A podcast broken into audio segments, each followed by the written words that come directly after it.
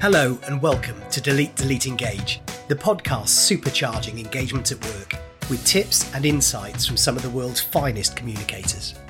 Lynette Huntley is Director for Peers for the Planet, the House of Lords Climate and Biodiversity Action Group. I actually first met Lynette when we worked together on an internal comms change programme for Channel 4, where she was the Chief of Staff and also the TV broadcaster's founding executive sponsor for the environment. Lynette and I talked about the challenges of building a movement in support of positive change, building engagement around sustainability, and also the similarities between communicating and engaging in the corporate and political world. Due to a recording glitch about two thirds into our conversation, Lynette had to come back into the studio to record the last section again, so I'm hugely grateful to her for being both a brilliant and an understanding guest. Enjoy the podcast.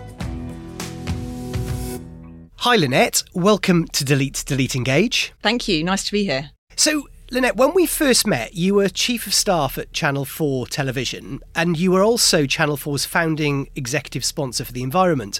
So, you're now a director at Peers for the Planet, the House of Lords Climate and Biodiversity Action Group. Is it fair to say that environmental campaigning is very much in your blood? I think it's something that has grown in my blood, I'd say, over the last few years. I suppose it's been a bit of a journey, actually. Uh, I think it started really meaningfully at Channel 4. And it started because partly I married a guy who actually uh, has committed his kind of life to environmental issues. So there was a background influence there for quite a long time. But one of the things that Channel 4 um, really taught me was to think differently about change and about how you bring about change, what the barriers to change are. And I began to think about this very much in terms of the environment and about climate change. It was the time of the school strikes. And uh, it was becoming something which I felt like I'd done a bit about in my personal life, but I could probably do a lot more and commit a, um, a lot more to if I spent my working life focused on it as well. And I was seeing things like, you know, David Attenborough, an institute, British institution, line up alongside Greta Thunberg, you know, and a kind of icon of radicalism. Mm. And I became really interested in this idea of how you bring together very different ideas of what change is about. Um, Channel 4 was somewhere that I think people go to work because they are attracted to this broadcaster, which is the kind of cocky underdog. Um, it was created actually with through really quite a visionary act of parliament. I mean, probably one of the most visionary acts of parliament that there have been, apart from the Climate Change Act, to create change in society, to to create new social norms. And I could see that what Channel 4 had done really effectively could be translated into the climate world as well. So if you take things like the Paralympics where Channel 4 showed what disabled people could be, presented them as abled people. If you see things like, you know, the first lesbian kiss on Brookside, what Channel 4's kind of done through its history is be the first to do something and to kind of paint a picture of a new future and an alternative way of, of thinking. And I think that sort of came together with the school strikes in my head to think, okay, there's something here with the experience I have to date, having worked across different sectors, in different comms roles. Um, I think I can contribute something here, but I wasn't really sure what it was. So you you moved from uh, Channel Four, where you were chief of staff, to Peers for the Planet. Could you just tell me a little bit about Peers for the Planet? What what's the mission, and what uh, what role do you play there? So the thinking behind the group was that uh, we have these amazing environment experts in the House of Lords. But given the scale of change we need to see in terms of government policies and regulations, things that will enable us to tackle climate change, there needed to be a broader base of parliamentarians who understood the issues and not just understood them, but were acting on them. Um, and it's worth it's worth saying a little bit about the House of Lords actually mm. for context because it's quite a unique place. Uh, it's actually very different from the House of Commons. Uh, it's got some enormous strengths uh, in terms of uh, Lords are you know they have a longevity. They don't they're not subject to general elections. There's there's good things and bad things about that but they have a longevity. They tend to be at a later stage in their life. They have a kind of thoughtfulness and a focus of attention, which is often very difficult in the House of Commons. Um, they there's no government majority in the Lords, so you can win in the Lords whether it's through negotiation with the government, through government concessions, or ultimately by voting. Um, the balance in the Lords is really very much held by independent peers, by crossbenchers, uh, and that changes the flavour of the politics there. It's it's it tends to be somewhere where you know they're, they're, they're not as tightly whipped as in the Commons mm. by political parties. So all of these factors come together, and you've got this incredibly diverse group of experts who, um, by and large, have you know a really strong tradition of working collaboratively and of working for societal good. The other thing that's really important about the Lords is that um, there's real scrutiny that goes on there lots of people don't know, but there are huge chunks of legislation in the House of Commons that are just never even considered. Whereas the Lords undertakes line by line scrutiny. So the really hard work of holding the government's feet to the fire often happens in the Lords in that very detailed way. Um, and all of those factors are huge strengths. And you have this group of people who are eminent in defence issues or health issues or international development. And they bring all of these different lenses to conversations about, you know, economic and societal good. And what I, I guess, what I sort of was really attracted by was the idea that you could harness all of these different lenses to something like an issue of the complexity and scale of climate change and, and biodiversity loss. It's such an overwhelming issue that often politicians sort of they try and tame it by dumbing it down into mm. you know bite-sized chunks whether it's plastic straws or you know stuff that you know great guys but really it's not going to change the world mm. and i became interested in the idea of how can you harness all of those different lenses to apply them to what is actually a really deep systemic problem um, so yeah i mean that that was the sort of central proposition when we started Mm. And which lords have really impressed you in terms of their knowledge of the real environmental challenges that we face and their passion for getting things done? What's been um, a, really important aspect of um, the way we've set up the group, there's about 150 peers in the group now, and it is it's truly cross-party, is the mixture between expert peers I'll call them expert peers on environmental issues and non-experts. I mean, they're probably experts in something else. And what what has been really exciting and really impressive is the premise of a peer, what is actually a peer-to-peer network, and it's the sort of strength in numbers that I, that I talked about, the sort of broad-based coalition. The peers that have been really impressive are those who perhaps didn't have expertise previously in environmental issues, but who, with support and with the in- infrastructure that we've provided as a group, have been able to take on some really big issues. Um, I mean, our co chairs are actually great examples of that mix.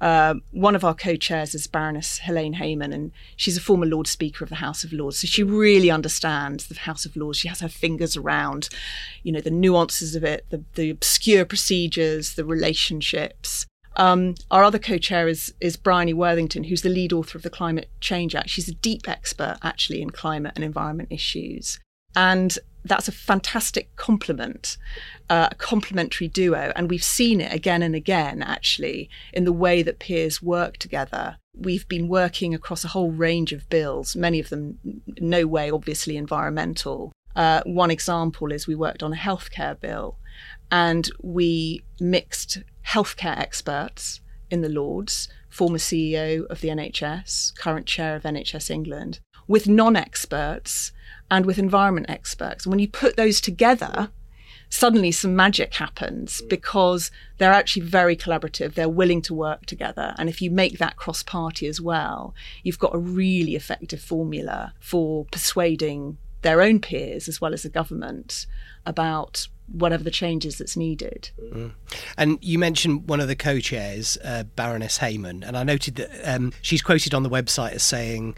The UK's contribution in responding to the climate crisis will be measured not just in the quantity of emissions we reduce, but in the quality of the vision, innovation, and leadership we provide. So, what, what does she mean by that? I think what she's talking about is what we do domestically matters globally one of the pushbacks we often hear from politicians is that, you know, the UK is responsible for 1% of global emissions. You know, we're tiny, we can't really make a difference.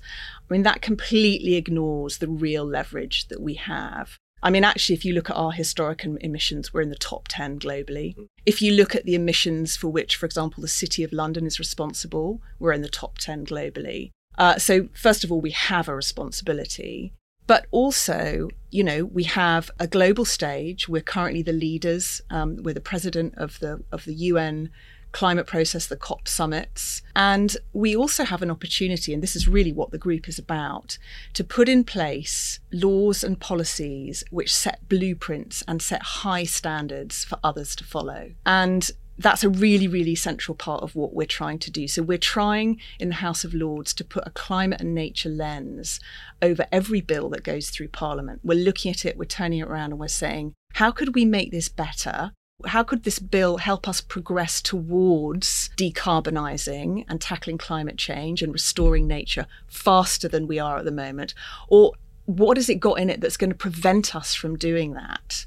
And when you start to put that lens over everything, what you're actually doing is you're normalizing the idea of kind of climate and everything. The, the, first bill we worked on wasn't an environment bill, it was a pensions bill.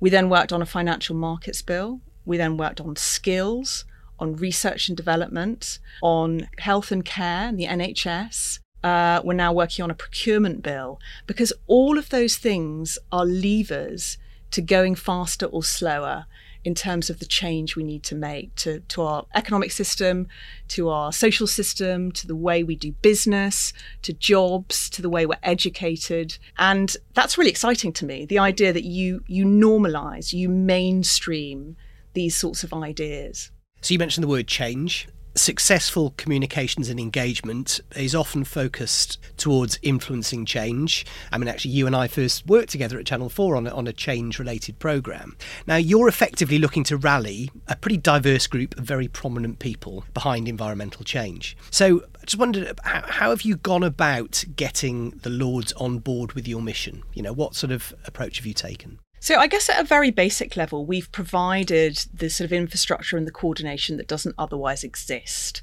Um, I mean, in many ways, politicians are, are have lots of similarities to corporate leaders and business leaders. You know, they're really time poor. They're probably expert in something, but not everything. Um, so, in many ways, the the way you can help the most is, is very practical sense. You know, good, trusted, evidence based, succinct briefing to support them and give them the confidence that they kind of know what's what and that they can speak out and, and take some action.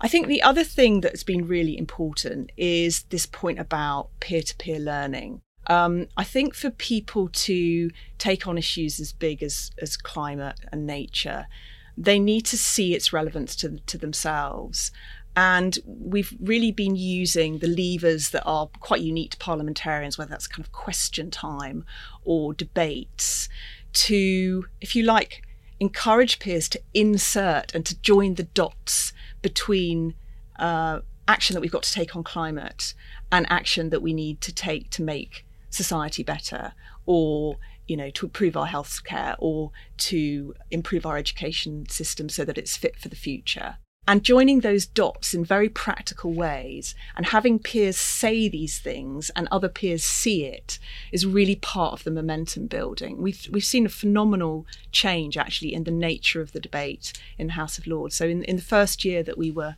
um, operating, it's very hard to measure change. It's really messy. But we look at a variety of things and we look at how frequently climate change um, rather technical phrases like net zero or biodiversity loss are being used in the house. And in the first year, net zero and biodiversity trebled and doubled, respectively. By the second year, that had gone up 10 times uh, and three times, respectively. So, what, we, what we're really doing is encouraging the debate to happen and the more it happens, it's a sort of it's a positive feedback loop. People see that these are issues that they can raise, that are raisable, that are relevant to all sorts of different policy areas, and it's it's kind of it kind of snowballs, which is really really exciting. So I think just providing the basic inputs, the basic briefing, the sort of infrastructure that wasn't there before the group was formed has been you, you know, I, one of our directors is, is, Martha Lane Fox, who's got this mm. incredible, um, she's got an incredible skill of encouragement, actually. And she said to me early on, she said, listen, everything you do is additive. Everything you do is additive because we kind of, if I'm honest, we didn't really know where to start. Mm. Um, and we started with some very basic kind of knowledge building. And, and she was right. And I think, you know, three years in almost, if we packed up tomorrow, what we will have built is a really engaged and interested sort of brains trust. Um, a level of knowledge that wasn't there before. Pe- people don't realise MPs get quite a lot of support. They have officers and they have researchers and they have constituency staff. Peers don't have anything. So before we created this group, there was a real vacuum of that kind of basic support. Mm. And we're going through a period of political upheaval at the moment. And I guess the climate, the focus on the climate and what needs to be done has maybe taken a back step because of other political priorities. To what extent can the Lords and what you're doing influence MPs in the Commons to, to, to, to, kind of lift that, that climate focus back up the agenda again? It's such a, it's such an important point. There's a there's a really important messaging point here, I think, for for communications professionals who who are wanting to work in this area. I mean, you're right. There's been massive political distraction. I mean, the cost of living crisis, the energy crisis. You know, we've certainly felt huge setbacks in the last few months. But the messaging that actually, the, the good news, um, and actually the message that business itself is giving government is that tackling the big issues, the cost of living crisis, the energy crisis, our sense of insecurity, it's the same thing. You need to do the same things to tackle climate change and biodiversity loss. They're the same, they have the same root causes. The same problem is fossil fuels, um, expensive, volatile fossil fuel markets, and they share the same solutions as well. So that's the kind of that's the message really that um, certainly a lot of peers are picking up but they're not the only ones. I mean, really, this is something that is happening. Um, and that business groups are talking about. They're writing the, to the prime minister about it. I mean, last month, businesses worth billions of pounds were writing to the prime minister saying the cost of living crisis, tackling the cost of living crisis, and tackling the climate crisis are one and the same things. And we want you to prioritise policies that can do both because it's possible. And I guess there are um, talking of big businesses, and it was announced today, I think, that BP's profits uh, have, have, significantly, I think they've doubled since last year. I mean, what. It seems that every business has a net zero goal by 2050 at the latest, I guess. What what role do businesses that are maybe seen as being the biggest contributors to the problem have to pay? Not just in terms of windfall tax, but also in terms of the way that they do business. Well, I mean, they've got a huge responsibility, is I guess the short answer. Um, I think w- one one thing we have to acknowledge is that those businesses need to go through a transition. Um, they are not going to change overnight. Now, I don't want to go soft on them, but I think sometimes, you know, we can be unrealistic about how fast those businesses are going to change. I think one thing that is encouraging is that there were there were a lot of businesses who you, you kind of might not expect you might have not have expected to um, you know step up did did actually step up particularly in the run up to the UN climate conference last year in Glasgow. A lot of businesses I think the penny dropped that climate risks you know are are really top of their concerns. If you look, if you look now at the World Economic Forum's global risk register the top 3 risks identified by you know global risk experts and business leaders are first of all failure to act on climate change secondly extreme weather and thirdly biodiversity loss. Now isn't that extraordinary? That's really extraordinary. So um, most businesses are kind of waking up to this and i think those businesses who are most responsible are also waking up to it and they're beginning to realize that at some point they are going to have to make a contribution in some way, whether that's through kind of polluter pays policies um, or by simply changing. And you know, investing in different things. So, I mean, look, this is a really, this is a kind of political minefield that I'm carefully stepping through because I'm going to keep my sort of, you know, you know, it can become quite a kind of party political point of view as well. But I think the fundamental principle that the polluter pays is sound. Uh, it is very mainstream and it has support across all parties. So I think it's a principle that needs to be pretty prominent in the way we, um, in the way those businesses are thinking and the way they plan. Yeah, thank you. Um, taking a more positive view, which UK businesses are really leading the way with the climate agenda, uh, and what relationship does Peers for the Planet have with those businesses? Well, I think there's some there's some fantastic business groups out there actually and and there's and, and actually even more important fantastic business coalitions mm.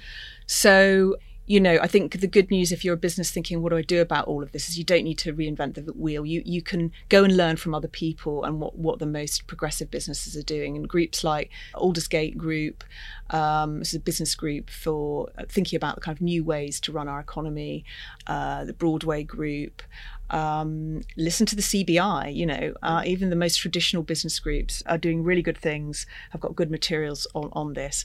But you know, I, I mean, who are really notable? I mean, I the first I mentioned the first bill that we worked on was a pension schemes bill, and we Peers managed to secure the first ever piece of legislation in the world that aligns the way pension schemes have to operate with our climate goals. And actually, there were businesses like Aviva who committed very early to decarbonising the way in which they work and the way in which they invest. Um, have been really instrumental. Those businesses that, that go first, I mm. think, should be, you know, rightly celebrated. And loads have followed. Absolutely loads have followed. So there's there's lots of um, case studies out there to find. I mean, what we've been trying to do in the group is actually bring those business voices into the house because there's a very weird thing going on at the moment in politics. There seems to be a sort of weird disjoint between what business is saying and what government thinks. Government's always behind business, they're always behind the curve of what business wants. But it feels particularly heinous at the moment because business is actually saying, look, we want to invest in new low carbon clean markets. We want to do this. We can see the economic benefits. We can see that the world's most competitive uh, countries the US, China, India, they're investing huge, they're investing trillions in this stuff, and we want to do it. But we need you, government, to put in place the policies and the legal frameworks that will facilitate it. So they're asking for regulation. I mean, I, you know, I grew up in my 20s, I was a lobbyist. Um, you know, regulation was a dirty word. Uh, you know, the default in politicians' mind is deregulate, deregulate. That's not what business want anymore. Mm. They want stability, they want clarity, mm. uh, and they want long-term stable frameworks. It's why the UK has actually been so successful in renewables because of policy intervention, which gave business the certainty to invest long term. And when you invest long term like that, prices fall and markets flourish. And that's the job of government to do that. I can't remember how we got around no, to that. No, no, no. But, it's, a great answer. the role of business is absolutely crucial in yes. all of this. Um, just on the pensions point, there's a lot of talk, isn't there, about sustainable investing and green investing. Is that something that we can expect to see a lot more of then, would you say? I'm not a finance expert. and I've got to say, you know, it's uh, it's um, you know, it's an area that is hugely complex, but we do need to, as well as pulling out of dirty investment, we absolutely need to do all we can to put the money into clean investment. Mm. And it is actually really exciting to see just how far and fast that is that is going. So yeah, what that's doing is it's creating these kind of tipping points really where uh, you know, the more you put into the good stuff and the more that grows, the more the economics are really behind action on climate change. I mean, this is the really exciting news. Yeah. The economics are behind it. Yeah, yeah. Um, you know, it's a bit good like, business makes good business sense. Absolutely, and in in a funny way, you know, it's much easier to make the case today than it was five years ago about this because there are so many examples of how, you know, when you've got the right policy conditions, that investment is easier and those tipping points happen. I mean, if you take electric vehicles, for example, in the UK, we now have a date beyond which it's going to be illegal to sell, mm. you know, cars with an internal combustion engine. Mm. That's massively helped business, you know, invest in a way that is going to speed us towards a decarbonised transport system. So what what businesses really need is they need those kind of those anchor points to coalesce behind. And the Climate Change Act in the UK in 2008 did that. It was the first time there was in statute a target and uh, people need people really need targets. How you get there can be really really messy. Uh, and um, you know that's kind of another whole conversation about how you deliver on it. It's yeah. really really hard. But you've got to start with a really clear target. And actually what's been really unhelpful in the last few months is there's been a lot of you know there has been a lot of flip-flopping and uncertainty about what government policy is on climate and nature and what it will be with every new prime minister and chancellor. Mm. And that's really bad for business. It's really bad for inward investment. It's really bad um, for kind of domestic stability. I mean, I think one of the things that that needs to be done better is what the steps are between now and then, because um, everyone delays, yeah. everyone puts it off, and actually, what we know and if you kind of read the advice from the experts from the Climate Change Committee, the UK's Climate Change Committee, who are the statutory advisors to government and parliament on uh, climate, you will see that actually what we need to do is front load the investment now in the 2020s because uh, you know some of those investments will take a while to come through. It takes a long time to change our infrastructure. Yeah thank you so, Lynette, I've worked at two businesses, O2 and Virgin Media, where sustainability is sat within the remit of the corporate comms team because they straddle all business departments. Now, what advice would you give communications teams looking to drive internal and external engagement around sustainability and climate change? So, I think, uh, I guess the one overriding message is that you know communications is the medium through which change happens. So it, it's such an important role. Uh, i think sometimes it does feel a little bit like sustainability in the way businesses are structured. It, it can be a bit of a, an add-on. But i think if you plant it in a team like that that that truly is kind of cross disciplines it's it's really really um, effective. I guess what I would this, the stuff that I've learned is um, if you're going to use comms to drive change, it can feel kind of a lonely job. And you need to make your allies internally, first of all. So, one of the things I did at Channel 4, um, that one of the things I'm really most proud of was founding 4Earth, which was the employee group focused on climate issues. And um, it took me a little while to do. I kind of sat on it for a couple of years. I did some background thinking. I, I, I, managed to beg some money off the finance director to do a benchmarking study. I sort of built my case, if you like. I showed where we really were, which wasn't as good as we perhaps thought we were. And, but I kind of felt a little bit on my own. So I eventually put out a call to see if there were other employees who wanted to join me. And I just got this absolutely tremendous response. I had people from the finance department, from marketing, from 4Creative, from commissioning, you know, from all sorts of teams coming together who really cared about this issue. And suddenly I wasn't on my own anymore. So find your entrepreneurs because they're a really powerful voice. And if you create a good employee group, it's something that, you know, your corporate leaders do have to listen to. And Channel 4 has got some some really powerful employee resource groups, hasn't it? It's it does. It, it, it, it, does. You know, they've groups that are focused on diversity issues.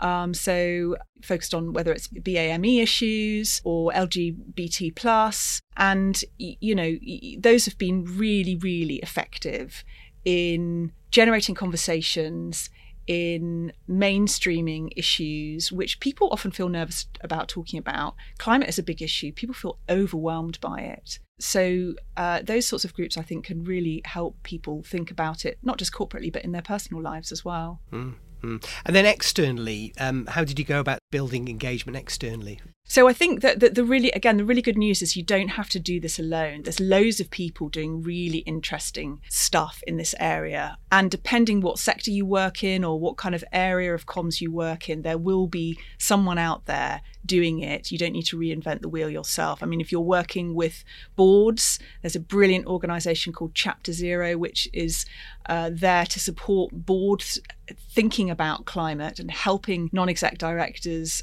you know be introduced to these issues if you're working um, in corporate comms, there are great groups like the Aldersgate Group, uh, Broadway Initiative, you know, the CBI, even those sort of traditional bodies are doing a huge amount in this space. So there's a lot of materials out there and you'll find you'll find friends. And we really need those broad coalitions. We need diverse groups coming together and giving politicians a mandate to act on it.